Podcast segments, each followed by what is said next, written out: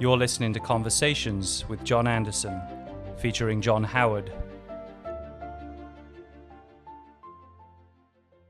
My conversation today is with John Howard. I served many years in the Parliament with him. Uh, he is a personal friend, but it's worth just recapping something of this remarkable man's story. He served as a member of the Australian Parliament for over 33 years. He was Prime Minister of Australia from 1996 to 2007, a term exceeded in Australia's history by only one man, Sir Robert Menzies. I think it's fair to say that his government, and the government which indeed I was proud to be a part of, has since been known for three major contributions, at least, to the nation. Firstly, unrivaled economic responsibility which enabled Australia to weather the storm of the GFC, the great financial crisis, and indeed, I would say, COVID, perhaps better than any other nation. Securing our borders while maintaining a generous immigration scheme and indeed refugee intake to the envy of nations around the world. Thirdly, I think it's fair to say that he helped restore a strong sense of national pride and confidence, as seen, for example, in the renewed consciousness of our Anzac heritage. I'd also add he provided us really with a prescient uh, reinvigoration of our security alliance with America. Mr. Howard is a companion of the Order of Australia. He was awarded the Presidential Medal of Freedom, which is the highest civilian award in the United States. And I think enormously befittingly, but wonderfully, in January 2012, Queen Elizabeth II appointed Mr. Howard to the Order of Merit. I think he has some invaluable insights to share with us at a troubled and difficult time in Australia's journey. Well, John, thank you very much for the opportunity to talk at a critical time, I think. Globally and uh, in Australia faces, I think, some very interesting challenges. Can I come to Walter Russell Mead, writing in the Wall Street Journal? Now, he's an, uh, an American professor of international affairs, and he said this alarmingly a host of 21st century policy problems threaten to overwhelm the institutions of both national and global governance, the emergence of China as a new kind of economic and geopolitical challenger, the escalating arms race in cyber and biological weapons, the global surge of populism and nationalism, and the growing risks from poorly understood vulnerabilities and relationships in a volatile and rapidly changing financial markets. Any one of these could push the world into a cycle of crisis and conflict resembling the first half of the 20th century. I think Australians everywhere, me included, would be very interested in what you have as a long term Prime Minister seen really, I don't want to sound cheesy, but as you know, the national father now might have to say about how we preserve our place in the face of all of this. Can I begin by saying, do you accept the thesis that COVID 19 has accelerated history? That it's bringing forward uh, what uh, Niall Ferguson called the decline of Western ascendancy in the face of rising alternatives, other powers that aren't necessarily very friendly? I'm tempted to draw, John, in answering that question on that famous um, uh, comment attributed to Zhou Enlai uh, when he was asked about the impact of the French Revolution on the world. He said it was too early to tell. now, um, yeah. Um, uh, I think it is too early. My instinct is that uh, COVID, although it's altered our lives and will leave some permanent deposits of change, particularly relating to work practices, and I think spending habits. I think there yeah. will be less overseas travel. I've struck by the number of people, necessarily in the older age bracket, who've said, "Well, I haven't been abroad for a year or two, and I don't care if I don't go abroad again." Now, that's not my view, incidentally, but I'm, I'm keen to go abroad. But um, I, I, think it'll be some permanent changes, but I'm, I'm not as pessimistic as um, Walter Russell Mead uh, seems to be. He's somebody I admire a lot. Uh, there's no doubt that the rise of China particularly as a more assertive, anti democratic, uh, diplomatically, if I can use that word, it seems a bit, uh, a bit of a contradiction in terms of diplomatically far more aggressive. The big difference between Xi Jinping and his two predecessors, Jiang Zemin and Hu Jintao, with whom I dealt very extensively, was that although the predecessors were ardent communists, and Jiang Zemin, of course, reached back to that generation of Chinese who still cooperated with the Russians. He, his fluency in Russian was better than his fluency in English, which incidentally was pretty good. But they, although they were ardent communists and they ran dictatorial regimes, let's not kid ourselves, they were nonetheless, uh, both of them, interested in friendly relations with the rest of the world. Now, the, the difference, Xi Jinping, is very marked. I think the attitude over the South China Seas, that just repudiation of the international arbitration. Uh, Mead talks about the international institutions. Well, uh, there was an institution involved in delivering a judgment on the South China Seas, and, and China just chose to ignore it. Mm. And, and in, in doing that, not only antagonised Australia, but also antagonised uh, a lot of um, Asian countries, such as the Philippines and, and Vietnam. As far as Australia is concerned, the inevitable question is how do we um, insulate ourselves against uh, the worst of those uh, uh, predictions coming true? Well, there's no um, magic solution that's not known. Uh, we, we have to continue to run a very strong economy. Uh, we have to continue to build our defence forces. Uh, I would still like to see more debate on that, and I remain somewhat concerned, as a lot of, lot of people are, about the huge investment in the submarine program. I just worry about that. And, but we also have to remain um, uh, close to those countries that we share common values with, and that obviously means uh, the United States, the United Kingdom, New Zealand, Canada. I regard the Five Eyes arrangement uh, uh, as one of the greatest contributions to uh, our security. Uh, I can't think of a better arrangement when thinking about uh, cyber attacks, thinking about um, international terrorism, although reference to that seems to have dropped down the list a little bit in recent times, but it is still there. So there's no uh, magic bullet uh, that ignores economic strength, uh, the maximum degree of self reliance in uh, defence that a country of our size can muster, but recognising that security is always to be found in alliances with other nations.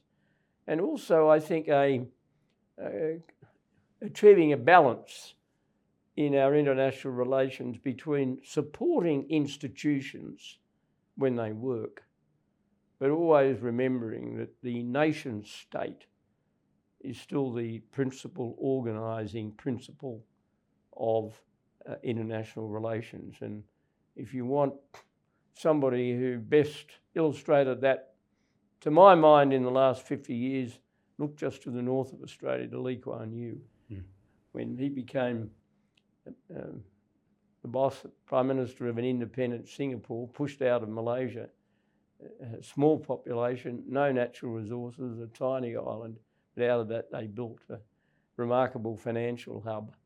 And, and uh, he was always somebody who thought that at the end of the day, every country had to be self reliant.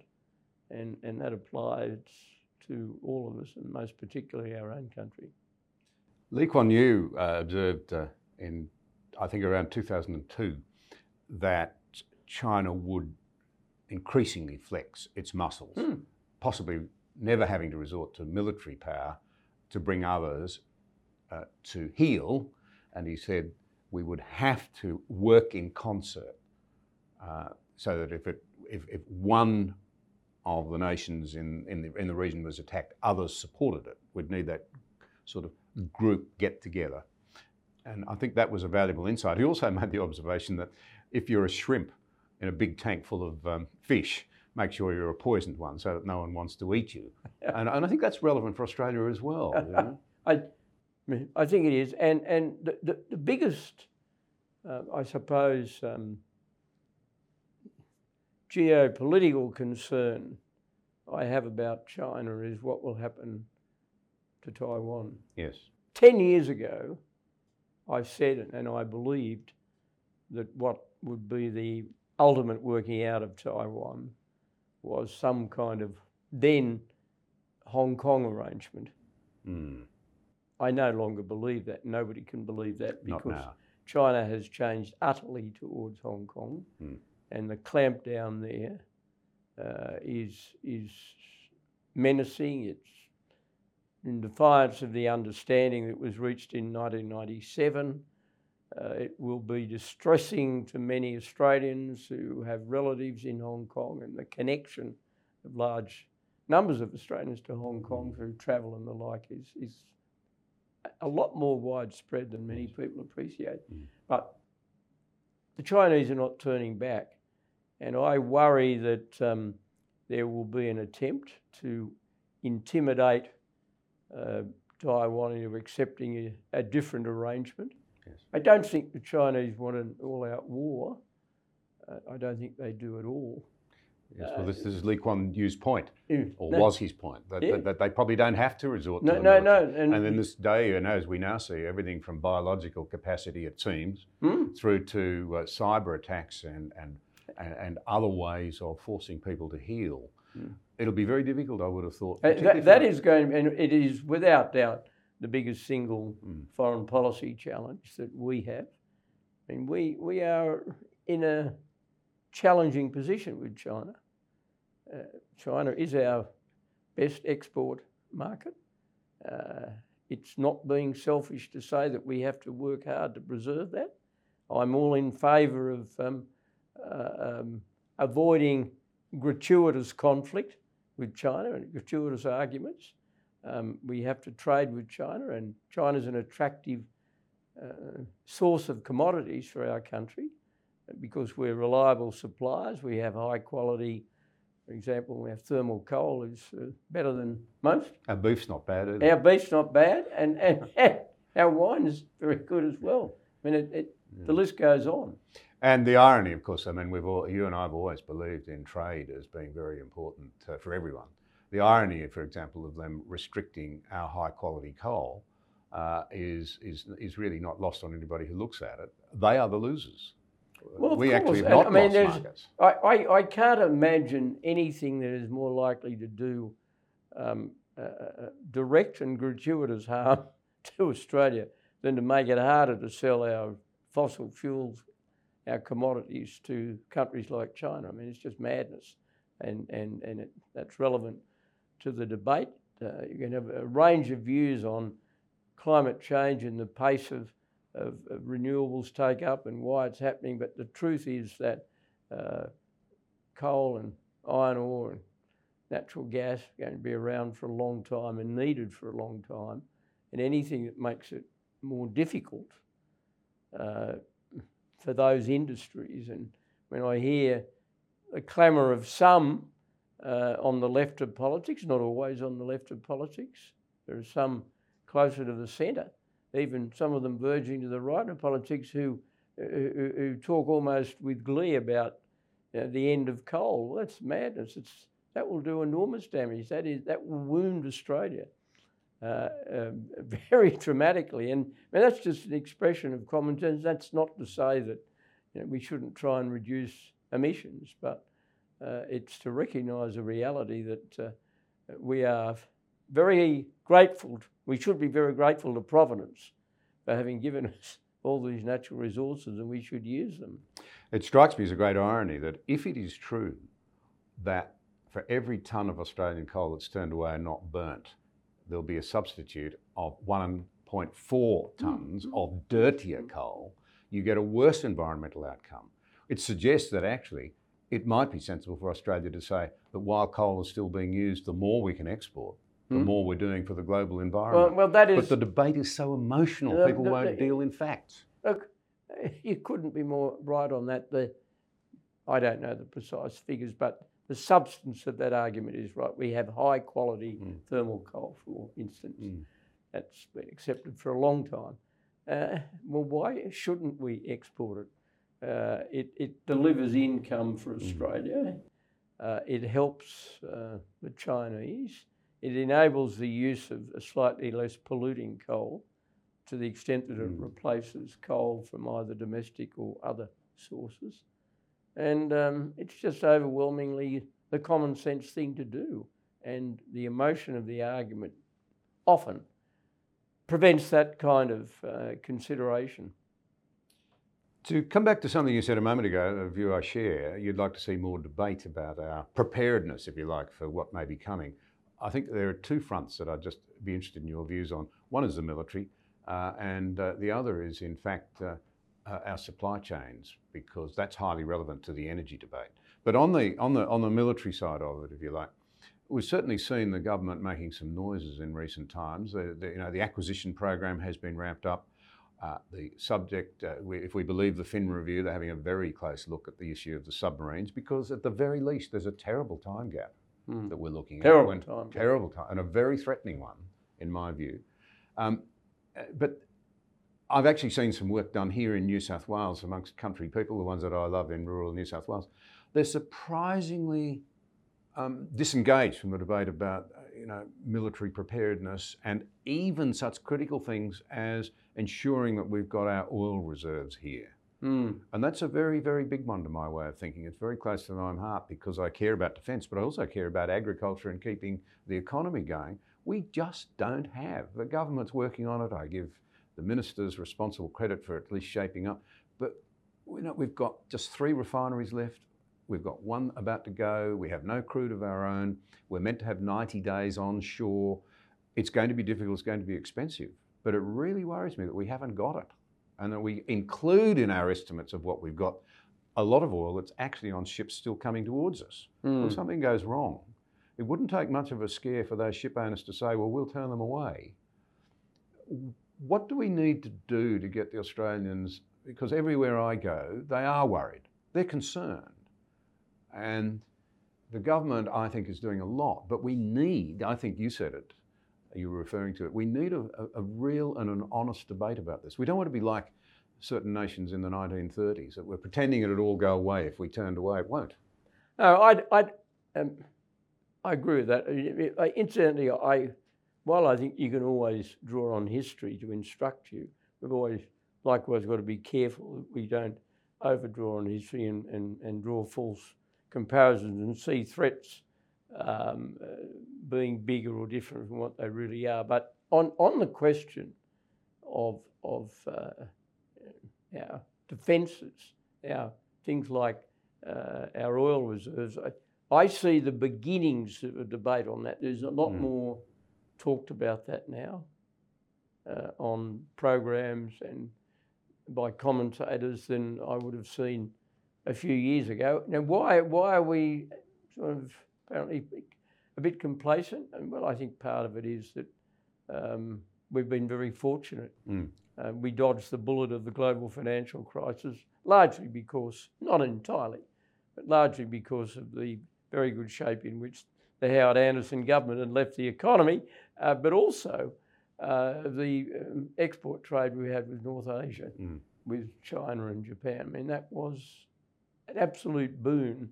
And what was that? It was iron ore, it was coal, it was beef, and all the things about which we've spoken. It just seems some kind of national act of ingratitude uh, that, we should have large sections of the political class now talking about the phasing out of fossil fuels when it was our capacity to export them in large volume and at good prices to countries like China that saved Australia uh, in part from the uh, impact of the global financial crisis. It's only 10 years ago. Now, I, I, I think we are still heavily influenced by oil. Something has always turned up to, Yeah. to bail us out, and therefore, uh, until it's really confronting us, um, that we don't turn our mind to it. I do think on the fuel security thing, there's a lot more debate. And obviously, the government is looking at the submarine issue. One of the problems with that decision, and I don't pretend to be an expert, one of the problems is that to, to, most Australians it seemed counterintuitive to, to award the contract to a French company for a submarine that hadn't yet been built. Yeah.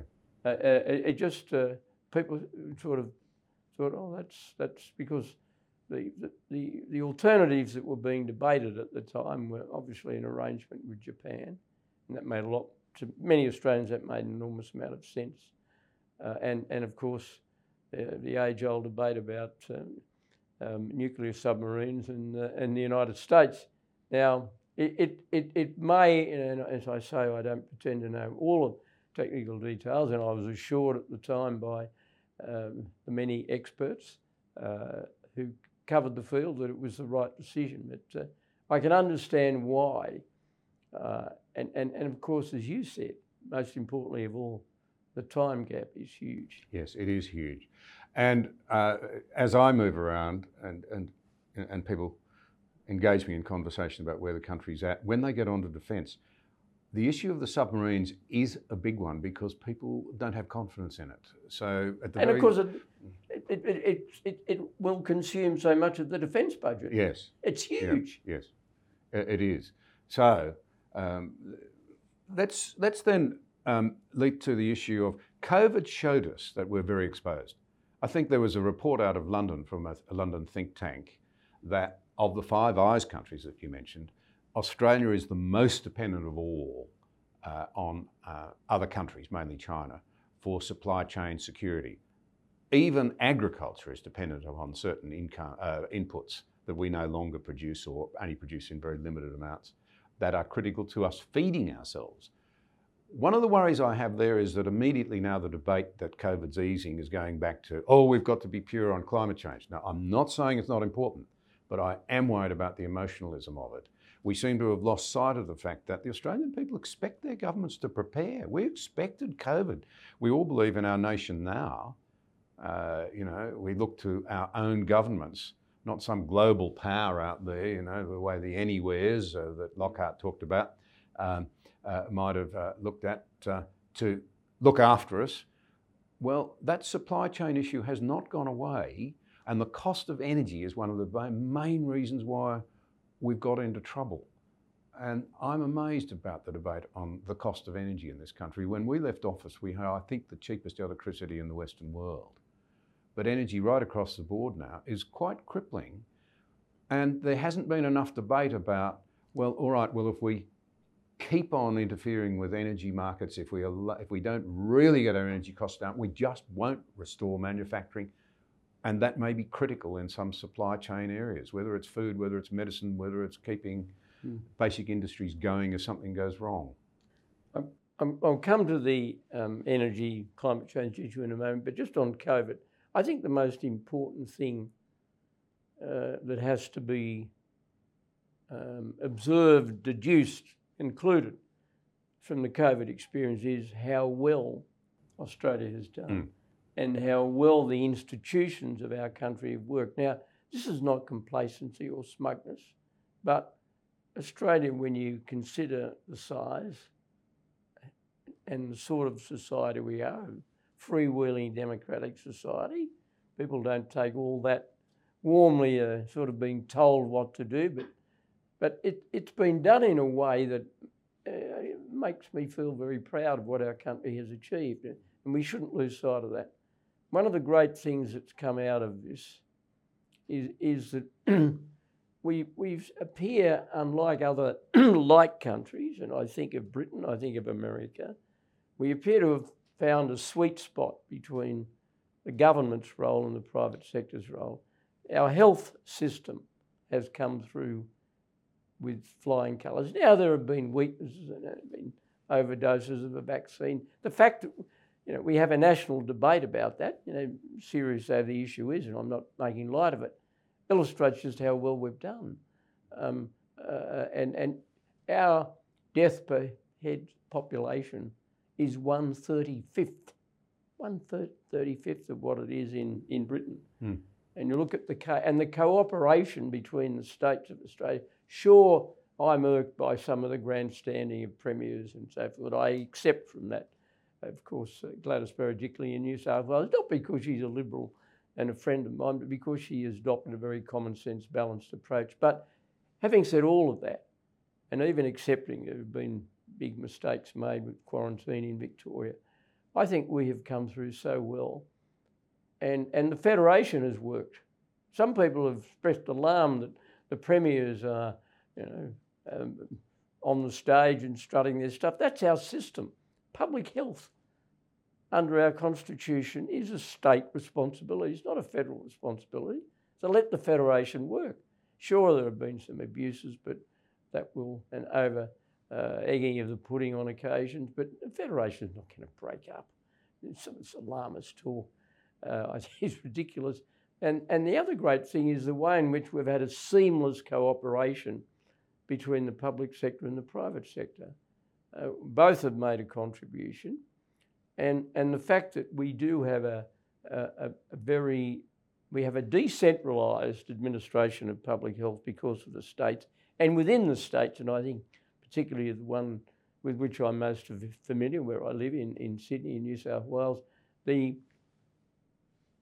breaking down of the administration of public health in this state has aided um, the uh, response um, and the contract tracing system is terrific. Now, by comparison, I look at Britain.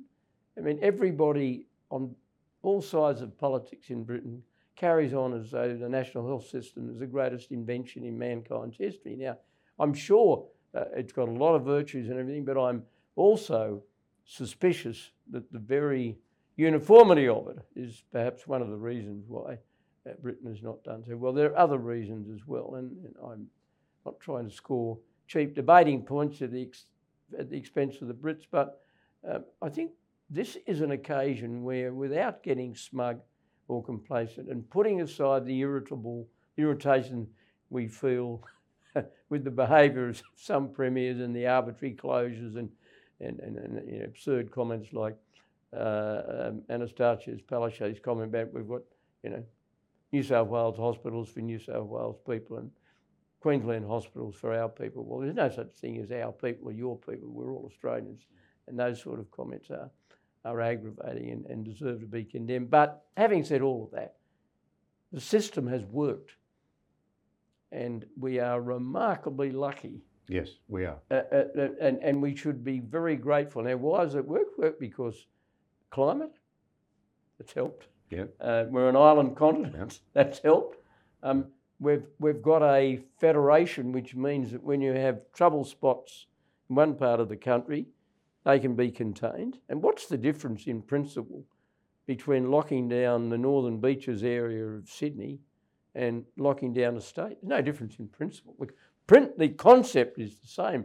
You have an outbreak in a particular area, you know the source of it, and, and, and, and you lock it down. Now, everybody clapped, well, not everybody clapped, but a lot of people accepted that lockdown in the Northern Beaches area as being very necessary. Well, equally, sometimes when states are locked down, uh, that ought to be accepted. Now, uh, I say all of that, recognising that there are legitimate criticisms of, of individual states and the grandstanding, and we'll put all of that aside. But we have done so well uh, with this, and the Federation has worked, the public private balance has worked.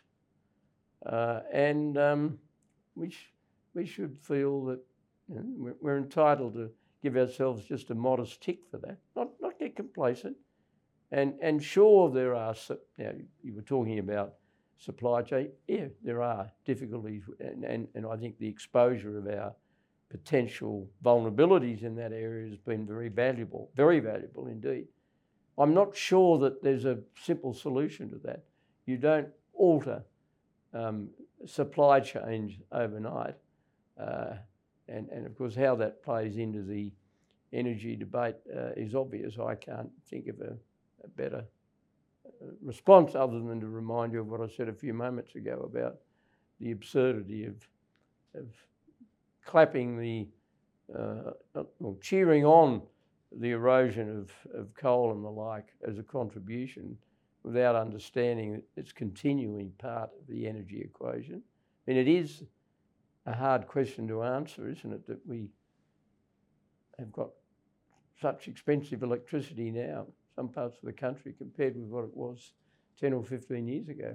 Well, it's a real issue. It is. And it does affect our international competitiveness. Of course. And And, and, and that, of course, plays on things such as supply chain. Because in the Yes. end, all those things are, are, are a product of, of, of the economic environment. And, and why have we lost manufacturing? Because it's cheaper to make things in other countries. Yes, it is. Yes. It's as simple as that. Yeah. And that is a challenge. And I think my real point is that in the range of challenging issues that confront us, we need to be a little more honest and a bit more rational in debates over important things like emissions and Mm. recognise that there are trade offs. It's not as simple as saying there's some new nirvana. You know, if, if we just go down the renewables road, if you're not careful, you'll end up, this is the great irony of it, you'll end up producing a worse global outcome Oh, yes. because we force efficient industries, cleaner, producing smelters or whatever offshore from Australia. The world's not going to stop producing Mm. or consuming the aluminium that they make. It'll be made in a country where the standards are lower and where the emissions are higher. will. Of course And we need to be more sophisticated Well, that was in the way one we think of- this through. That was one of the reasons, one of many reasons years ago why I was reluctant to see Australia ratify the Kyoto Protocol because the way it worked would have in part produced that outcome. But And- that's, that's history now. We exceeded those targets uh, anyway, as, as you know, the Kyoto targets, without ratifying.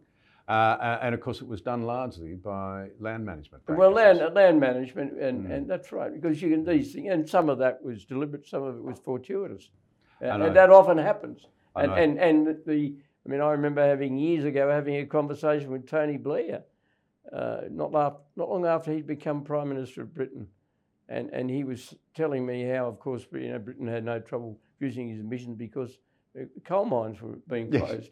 And you know, and I thought to myself, yes, and who opposed the closure? he and his party railed against Yeah. Margaret Thatcher for uh, her policies that allowed Mm. inefficient coal mines to close.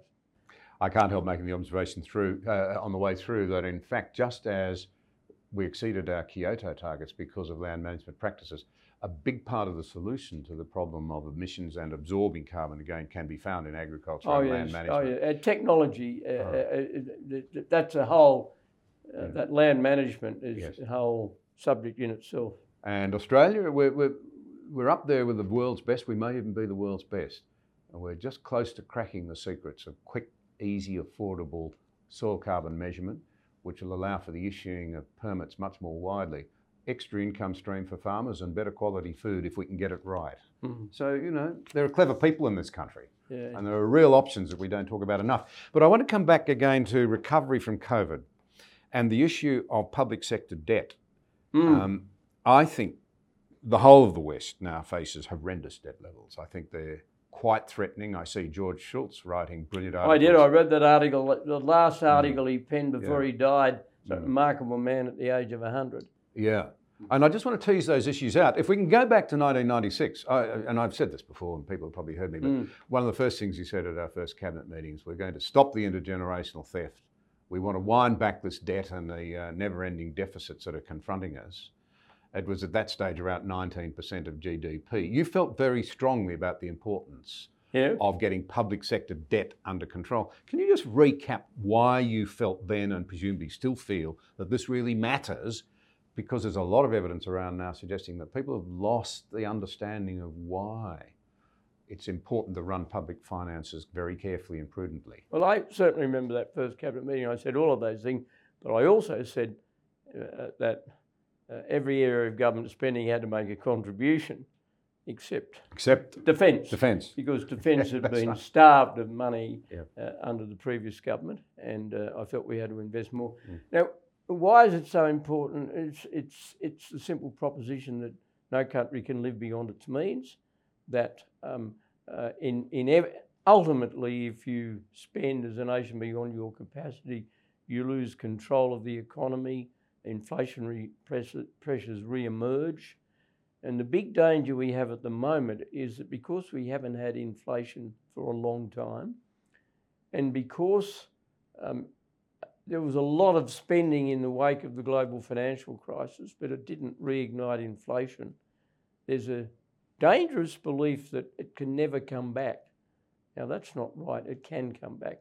And the burden of that article that you mentioned uh, that George Shultz and others wrote was that it can come back, and he spoke of the early 60s when uh, the problems of high inflation were being generated but not fully realised.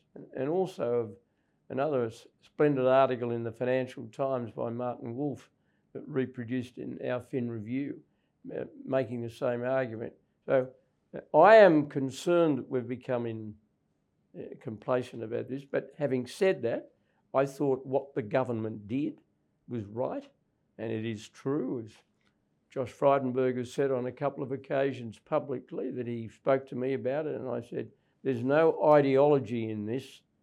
Uh, we we are closing down the economy, but Mm. meaning the government. Yes, yes, yes. Uh, whereas Mm. um, in recessions, it's closed down indirectly, I suppose, by the government for bringing in the wrong policies, but directly it's not. It's closed down by private sector decisions. But we said to the private sector, "You've got to stop doing business.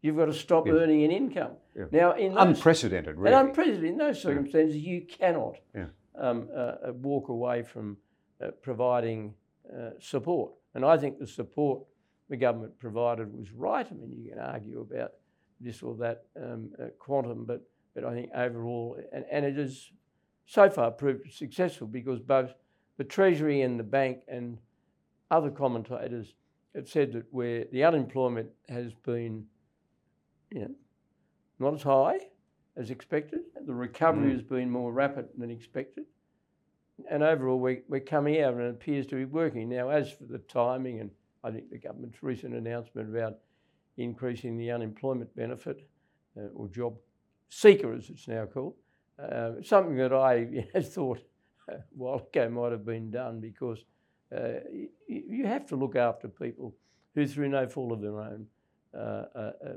need help.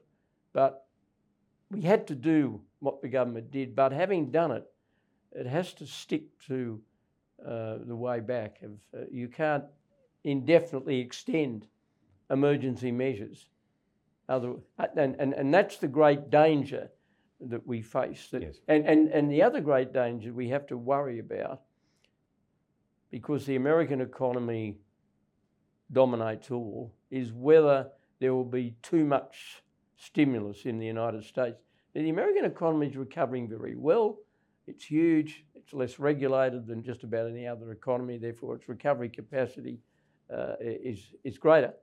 Uh, but the new administration has got trillions Yes.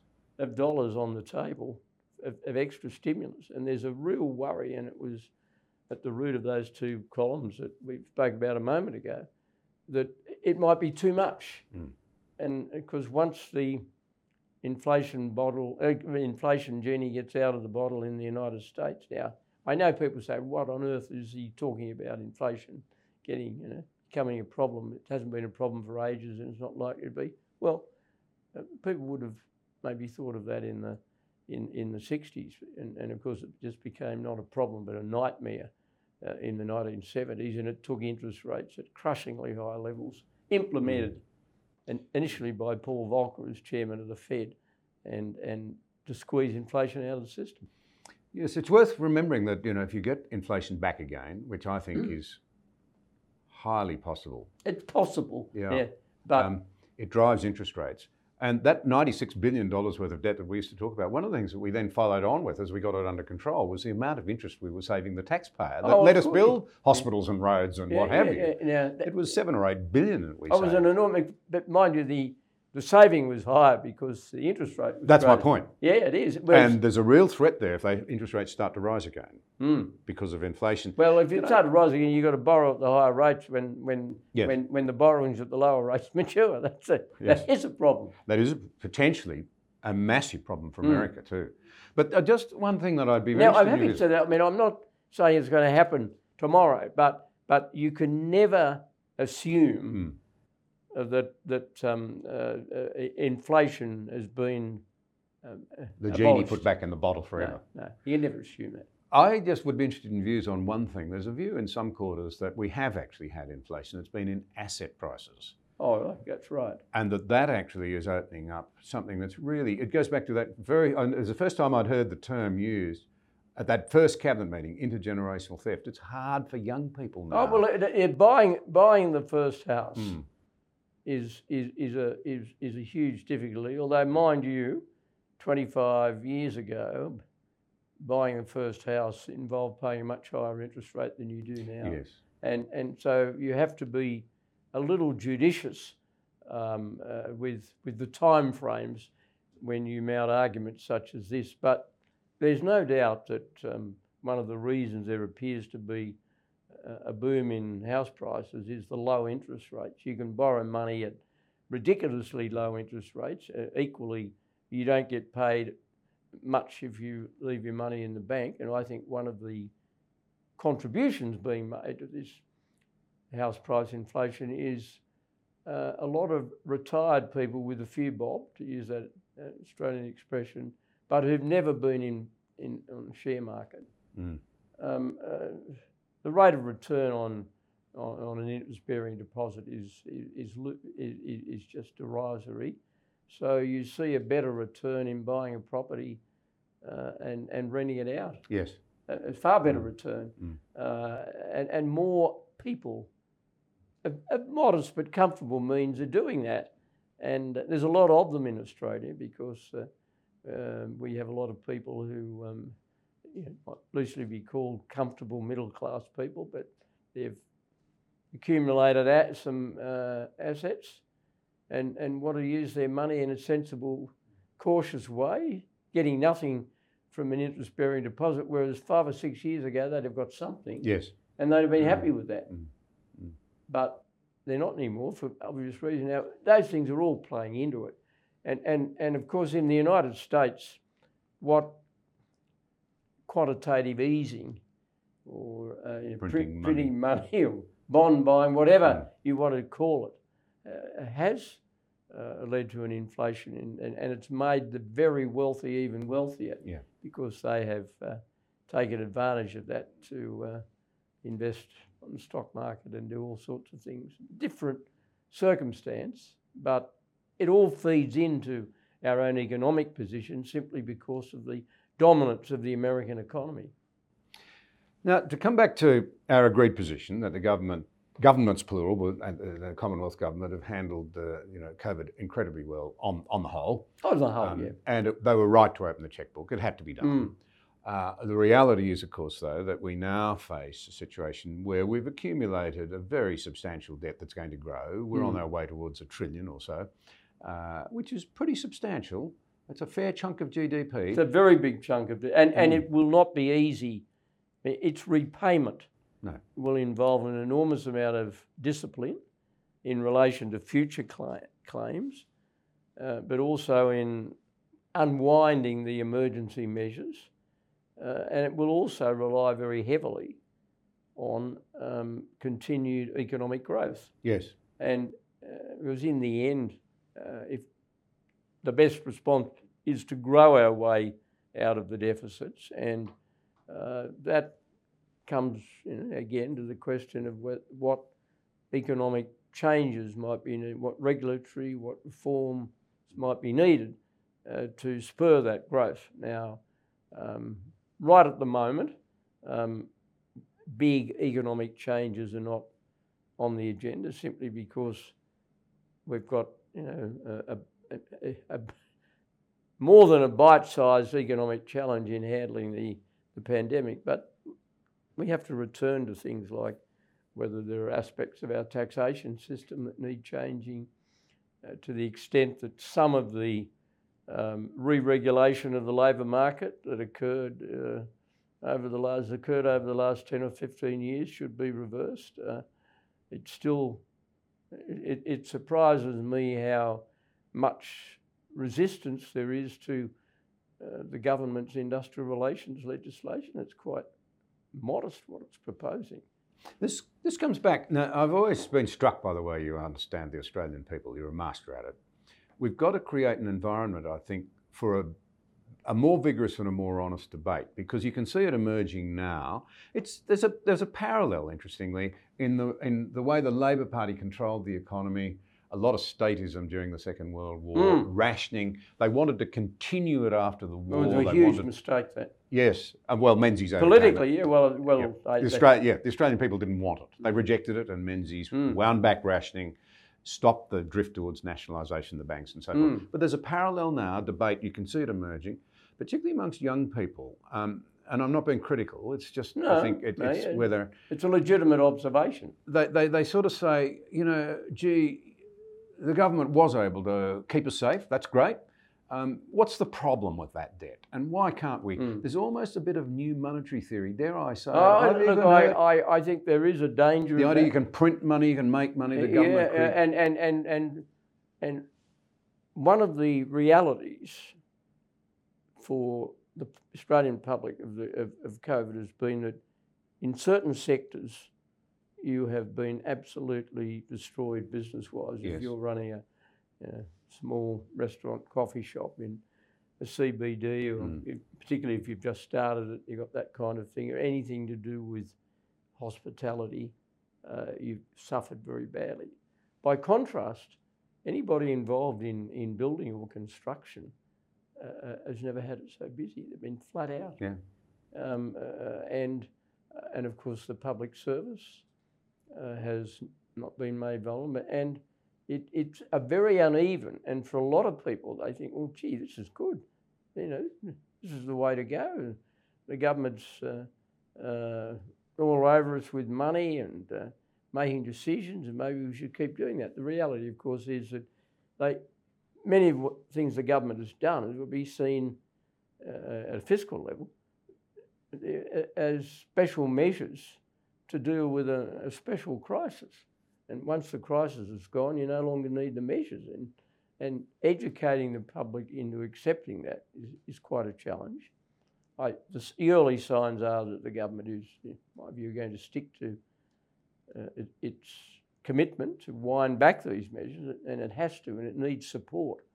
Because this idea that uh, you leave a permanent uh, uh, legacy greater government involvement in the economy would defy everything philosophically that I and you and many of our former colleagues and our current colleagues believe in. I mean, we do not believe in uh, too much state intervention. We believe in the government providing a safety net. We believe in the government um, uh, intervening in special circumstances, which it has done.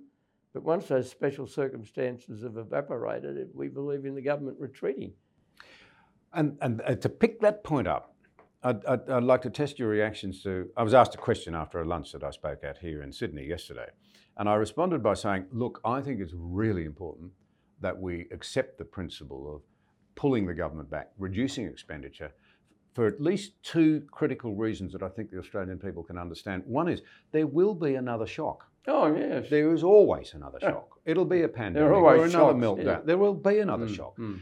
And we've done very well this time because we had shots in the locker, so to speak, to Mm. fire back. And, you know, I think Mm, mm. our, government can take a bit of credit for that. All those years ago, we're still to some extent Mm. standing on those shoulders. I really believe that. But secondly, even um, Peter Costello, yours and my colleague, before COVID said the nation's got to face the fact we, we'll have to spend more on defence. Mm. And what really surprised me was the number of people, there were a lot of people at the lunch, who came up to me afterwards and said, uh, I found that I hadn't thought it through, but you're absolutely right. And, and it just seems to me to really important, not for me to tell the government how to do things, but we've got to prepare the Australian people, if you like, for the next set of Uh, circumstances. oh, yeah, I, I, I agree. That's always a, you know, there's always a, a, a, a forward leadership role for any government Mm. uh, to start talking about the landscape after the current challenges uh, diminished. Mm.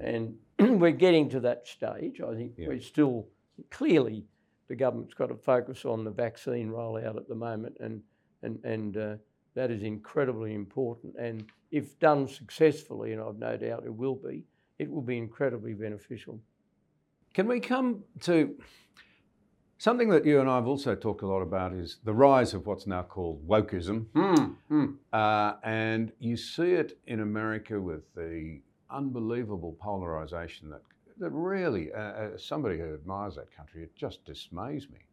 The way, the inability of Americans to talk to Americans. Indeed, I can't help thinking that the incoming president had an incredible opportunity. He gave a you know an inaugural speech that talked about reunifying people, but in a way, he then proceeded to do a whole lot of things that must have made the deplorables think that they were still deplorables, rather than doing what perhaps is a time-honoured honoured custom in Australia and going on a listening tour. Uh, one of my conversationalists, who was a Democrat, said that if Biden was to reunite America, he should go first for a month before he revoked anything Trump had done and do a listening tour in the red states. I thought it was an interesting observation, mm. you know, where what he called the, the, the three F's still reign family, faith, and fathering. That was an interesting definition from a, you know, a well left centre a figure who was saying he hopes Biden can reunite but he doesn't whether he ha- whether he can. He should have gone on a listening tour. He said, "Hear what those people are saying. Why do they feel disaffected? Why did they still vote for President Trump, etc., etc. Um, the question that I'm leading to is, to this point in time, John, I think particularly Middle Australia is, you know, it's, sort of not fallen for that sort of wokeism, that sort of division, that sort of extreme um, political correctness and identity politics. It's here, and it's too prevalent in academia. I've argued that many times, and therefore it's filtering into our schools. It's certainly in our media. But Middle Australia, I think, is resistant and still looking for a more realistic approach to life and cooperating with one another even when we disagree. Am I right? How do you uh, see it? I think you are absolutely right. I think the mindset in the United States is different. And one of the reasons it's different is that economic division in the United States is greater than it was in Australia. And one of the extraordinary blessings this country has is that we have a very large middle class. Mm. We sure we have some poor people who need help, and many of them more help, and we have some very rich people, and I don't envy them. Good luck to them, providing they pay their taxes and they earn their money honestly. I, I believe in in wealth generation very strongly, but the great bulk of us live in the middle. Mm.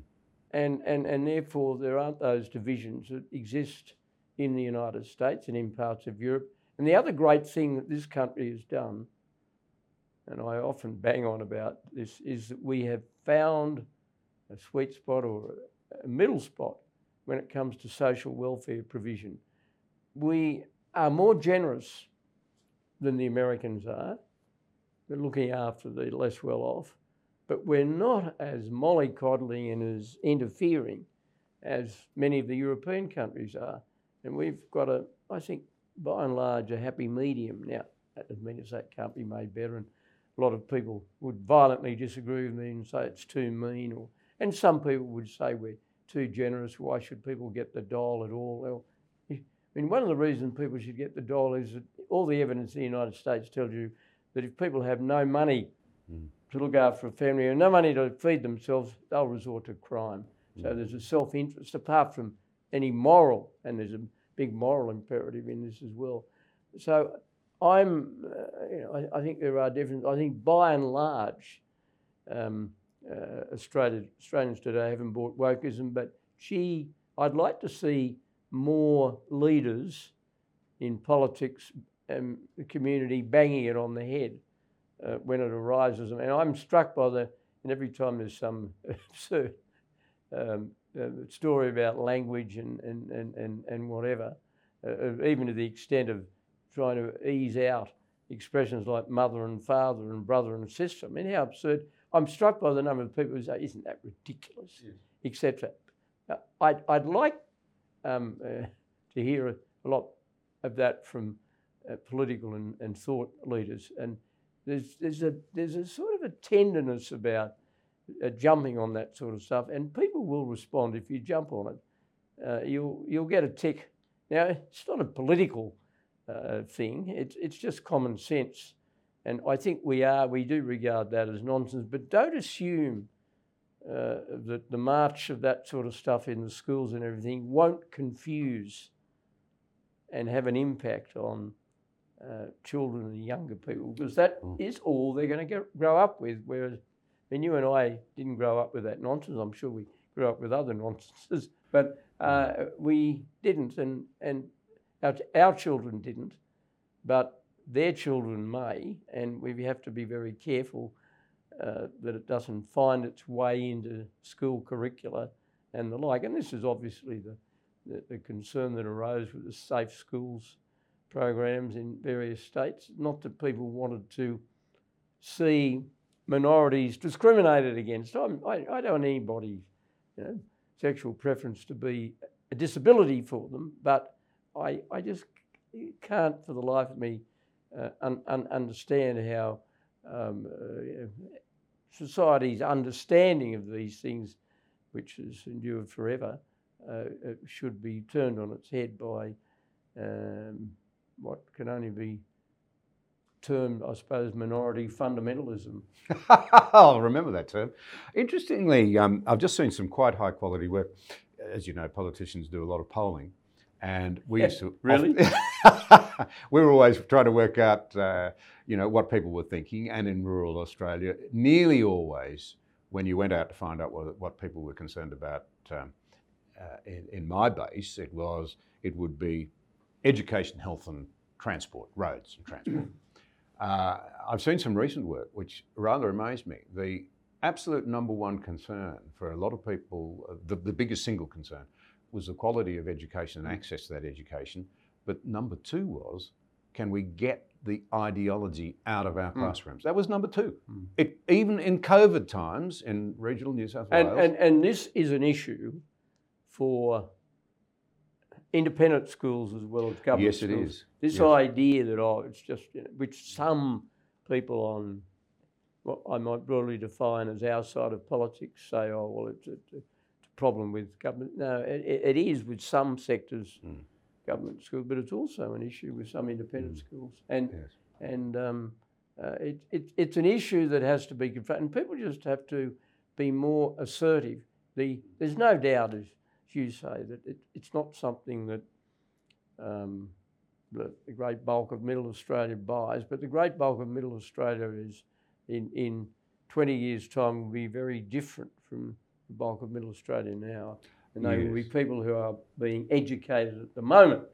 They're not people who uh, were educated uh, when these sort of things just never entered the dialogue. Absolutely. And on that, a very interesting Australian academic, John Carroll, uh, who's at La Trobe, recently wrote that the three major components of Australian civic culture are firstly, attachment to the nation's institutions and respect for authority, a practical democratic temper, and a culture of hard work, the so called Protestant work ethic. Now, you know, I think um, following many histories, uh, historians, and I, I think Carroll would agree with this, I'd actually add the broad influence of Christianity. Particularly evangelical Christianity and Catholicism. Mm. And the impact also that has to be taken into account now is high immigration rates. Um, uh, you know, for much of the time since white settlement, and very high since the years you and I were in, in, in government. So, can I just ask you generally, what do you think will be the sort of major factors that will sort of influence and shape the Australia that our kids and grandkids are going to grow up in? Well, I'd, I'd, I'd broadly agree with um, uh, Carroll's uh, assessment. Uh, the one thing I would add to it, and I've alluded to it earlier, is this great sense of balance. And I've often said, when talking about the character of Australia, is that we owe an enormous amount to the British, uh, and, and we shouldn't be reluctant to say it. Um, we, free media, parliamentary democracy, the rule of law, broadly speaking, a sense of humour. Uh, and the English part of the British inheritance, of course, a wonderful game in cricket. I, I, just, I, just, I, just, I just sort of. But, yeah, rugby was an English game too. Yeah, yeah, yeah, indeed. But, but not just but, played in. No, but having said that, one of the great genius elements of the uh, of, of, the Australian achievement uh, is that we rejected the undesirable aspects of the British inheritance, yeah. the aristocracy and the class distinction and the snobbery and you know I'm not I, I don't don't want to over overdo it, but but it's it's very important. Uh, there is a marked difference there, and, and it's had over the years. I think it has had a restraining effect on the development of British society. I think it's largely gone now, but gee, it took a long time, and and and we just have not had that, um, and and and that's a tribute to the sense of balance that Australians have had. We looked at the inheritance yeah, we'll take that, that, and that, and that's good. Um, uh, but we're not going to have that and that. And, and that's something that we've been very good at. And, and it's the same with the debate that goes on in so many areas like health and education. We resolved decades ago the question of whether it was better to have public or private education. We had a mixed system. Choice. 34% Mm. of Australian school children are educated in the non government sector. I remember telling George W. Bush that. He just couldn't believe it. Mm. And because one of the things that constrains the situation in America is that you, under their constitution, you, government can't give direct financial assistance to, for example, the parochial Catholic schools. They give assistance to parents and everything, but um, we, and we had big debates on that, and the state aid debate of 30 or 40 years ago was very vigorous, but it's been resolved now, I hope. And, and everybody accepts we've got a, a dual system, plural system. It's choice. Choice, parental choice. And we did a lot to try and well, carry yeah, that forward to, to maintain it. And, and, and I think that's, we've resolved, and, and equally with health. And, and I have to say, and you, you remember this, that when we were preparing for the 96 election, after I came back as opposition leader in 1995, I said, colleagues, that we had to accept that the Australian public wanted Medicare. Now, I didn't like Medicare when it was introduced. I railed against it and, and, and I made speeches condemning it uh, and, and used all sorts of descriptors. But in the end, I accepted the Australian public wanted it. And what we did was to accept that and say, right, we'll keep Medicare, we'll make it better, we'll add to it by supporting private health insurance. And, and, and that enabled, uh, you know, one of our former colleagues, uh, Tony Abbott, to repeatedly say at question time that Medicare, the coalition is the best friend that Medicare's ever had. Now, I know that was challenged by a lot of people, particularly on the Labor side, who, who were the authors of Medicare. And, and yeah, look, they were right on that. That's what the public wanted. And sometimes in politics, however strongly you feel about something, if the public has delivered a verdict on something, you just have to get on with it and accept that decision. Well, that is the core of democracy. Of course it is. And, and this is, I'm afraid, where whatever people thought about the Trump presidency, and there were many good things about it, uh, he should have left the field after the umpire's finger went up. Well, his legacy might have been very different if he had. Very different. and it might have helped heal America. But anyway, uh, more effectively, or made a contribution. Um, but, but we touched on immigration and its impact on, on the shape of the nation. And when we got into government, there was a very high level, you talk about what the people want, level of discomfort over immigration and the mix, as you recall. And we moved to rein in the absurdly loose family union reunion program, but to rebuild confidence by looking for skilled um, immigrants and so forth. And I think it was a remarkable story. Confidence re-emerged, and actually towards the end, we were running not of the sort we've had in recent years, but quite a high rate of immigration, and there was great confidence in it. And I've always felt that it was clear evidence that uh, that you were in favour of what I would call a multiracial Australia. Mm. Uh, kind No, of happy not- to build that. Very much a mold. Yeah, I was. And um, it, it, it's fair to say that as a result of that change, um, for a number of years, the three principal source countries of migration were India, China, uh, Britain slash Ireland. Mm.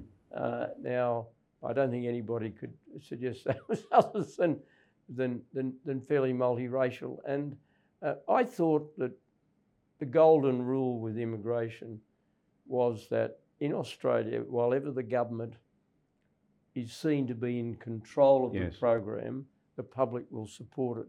But when the government is seen to lose control of arrivals, the Mm. public gets very uneasy. And um, that was clearly the case um, in 2001, when the time of the Tampa and that huge debate uh, about unauthorised arrivals. And I think we did the right thing. And, and in taking the stance we did, we guaranteed the public would continue to support migration. And, and strong migration um, came back. And then you had the problem when the Rudd government undid what we had done, and you had a surge of illegal arrivals, and that caused a lot of disquiet. Now, clearly, uh, migration has dried up significantly because of COVID, but it will we'll get through that and we'll come back.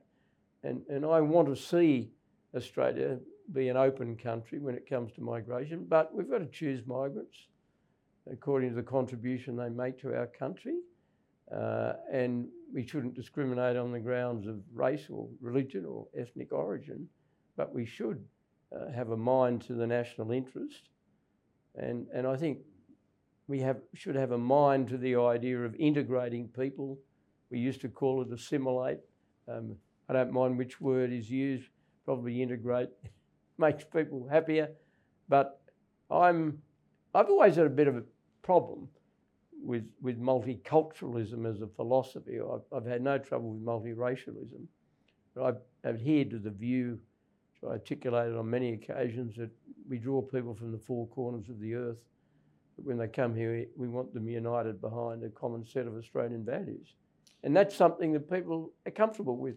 And I found during the, the height of that debate in 2001, uh, time and time again, I would come across somebody with whose name was Italian or Greek or Yugoslav or Baltic, and, and they would say, "You're absolutely right. I came here because I wanted to live in Australia." Yeah. Now I still love, you know, um, uh, my Greek heritage and, and, and so forth, and, and that's what, as it should be. But there's a very big issue at heart there, in my view, and that is that, for want of a better word, uh, some of the elites, uh, some of the academics who seem to loathe our mm. own cultural roots Oh yeah, they've there's no. used multiculturalism for a cover for weakening the very, if you like, values and institutions that have made us such a desirable place for, for those people you're talking about to come to.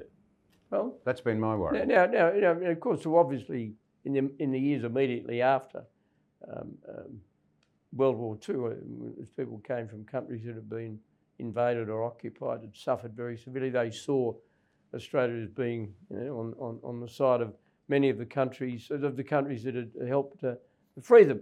Uh, uh, but uh, you know that's particularly uh, true of some of the Europeans. But there's no doubt that um, uh, this, um, how shall I put it, this distaste for our cultural inheritance, which is mouthed by some of the people you choose to call elites, there's no doubt that that is occurring. And I'm, as you know, chairman of the Ramsay Centre for Western Civilization. Um, that's not an exercise in triumphalism, it's just uh, asking people um, to understand who we are and where we came from. And, and unless you understand uh, who you are and where you come from, um, you can't really um, think constructively about the future. And all of these things that we take for granted the freedom of the media, the incorruptible judiciary, a parliamentary system. Uh, all of those things are a product of Western civilization. Now, doesn't mean to say they've been perfectly practiced. We saw an attempt uh, fairly recently by a large company to to put the mockers on uh, yes. free expression. Yeah. Unfortunately, uh, to its great credit, the Australian government resisted it. I thought that was a very high point for the yeah, government and very, for very, very, very meritorious I believe performance so. by the Treasurer in particular. And it will have been watched around the world mm. and given a big tick by freedom lovers well, well, everywhere. it should be because mm. it was an outrageous uh, uh, attempt uh, to um, bully a government. And governments, uh, when you bully a government in a democracy, you're bullying the people. Yes, yes.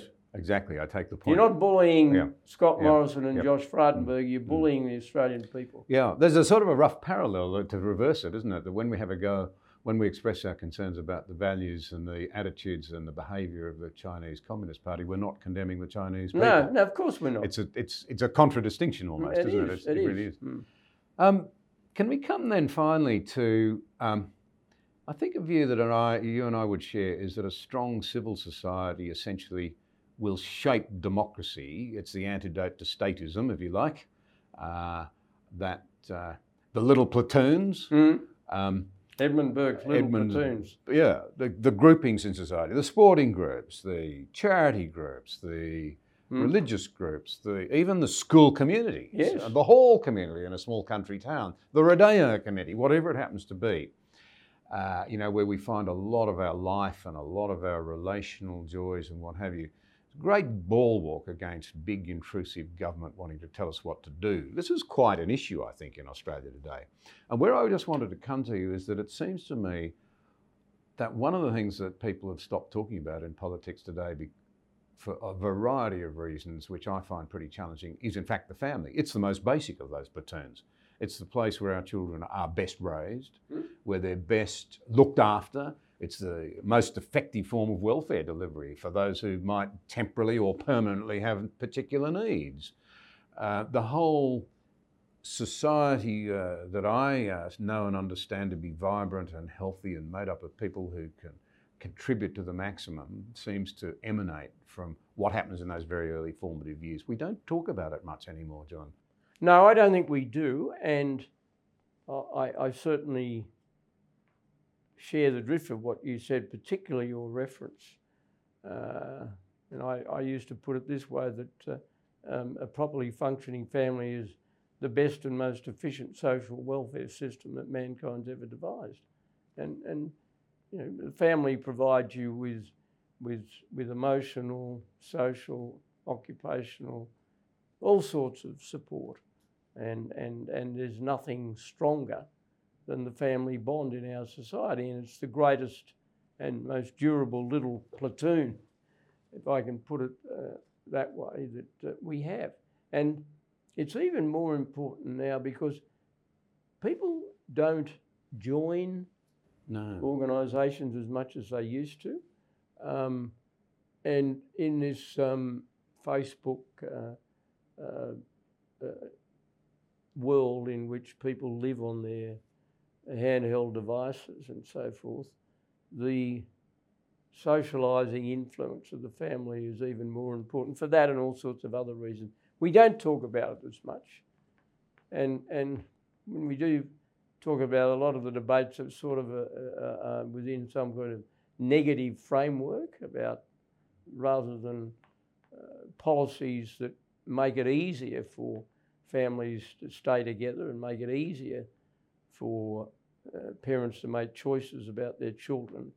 Uh, I, I, I would like to see more debate about it. I think some of the policies that we had that were dismantled by, I'm sorry to say, both sides of politics, more by the Labor Party than, than our side, but I think some of those financial provisions we made for families, people derided the baby bonus, for example. It was easy to poke fun about it, but actually it was a simple way, a non judgmental way of saying we recognise that when you have children, uh, there's an economic cost involved. It's a cost you know, you're obviously prepared to, uh, to uh, accept because you want to have the child. But if we can provide some assistance at the time, and I remember looking at all sorts of and combinations of means tests and so forth, and I came to the conclusion the simplest thing was to have a non-means tested flat payment, irrespective of income. But you know that that didn't endure, and uh, I, I think you know, the name was unfortunate, but because people could poke fun at it, but there was nothing wrong with it, and it actually uh, was one of a number of measures that made a contribution to a slight uh, uptick in uh, the uh, fertility rate at the time. Now, we're people are throwing up their arms in horror now that we're going to have the low, slowest population growth since World War One. Well, that's largely, but not totally, because of reduced migration, but it's also because of other things. 90 countries in the world today have a declining population. Yeah. 90. 90. And in fact, it may very well be that many countries um, have a real crisis here with ageing populations uh, only a few short decades away. And here's the irony many of them will probably be fighting with one another over immigrant workers and uh, opening their borders. Mm, mm, mm. Now, I'm not saying, you know, I'm saying Things can baby evolve in unexpected ways. that, but uh, it, it, it's But the underlying principle of ensuring that we need children coming through, Yeah, well, our well, you asset. do. I mean, the greatest responsibility we have as a society is to raise the next generation. And we depend on them in due of course. course we do. And and um, I think anything that that um, um, places that at the centre of public debate and, and makes it easier for families, uh, however they are composed, to do that. It should be supported. Well, John, uh, we live uh, in a great country. We're incredibly fortunate to be Australians. Mm. Uh, and I always count myself as unbelievably fortunate to have served with you and other senior members of that government we were part of. It's been terrific. Thank you. Thank you. You've been listening to Conversations with John Anderson. For further content, visit johnanderson.net.au.